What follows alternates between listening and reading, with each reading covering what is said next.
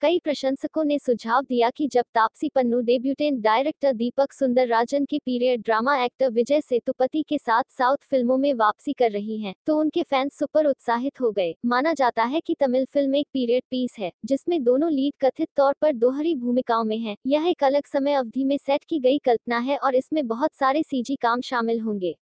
दिलचस्प बात यह है कि तापसी की सोशल मीडिया टाइमलाइन पिछले कुछ हफ्तों से जयपुर में एक शूट की कई झलकियों से भरी हुई है और जब फायर ब्रांड अभिनेत्री ने शूट के आखिरी दिन से एक तस्वीर साझा की तो आबिलेक के बारे में कुछ संकेत मिलते ही इसने अपने प्रशंसकों को भावुक कर दिया। चित्र के साथ एक गुप्त कैप्शन के साथ उसने घोषणा की कि परियोजना पूरी हो गई है।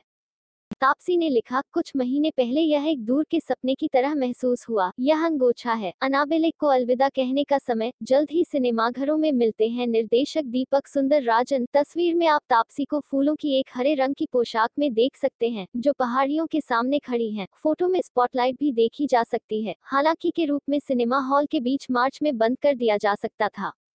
क्रिकेटर मिताली राज की बायोपिक, रश्मि रॉकेट और हसीन दिलरुबा सहित कुछ के नाम की पाइपलाइन के लिए कई परियोजनाएं हैं।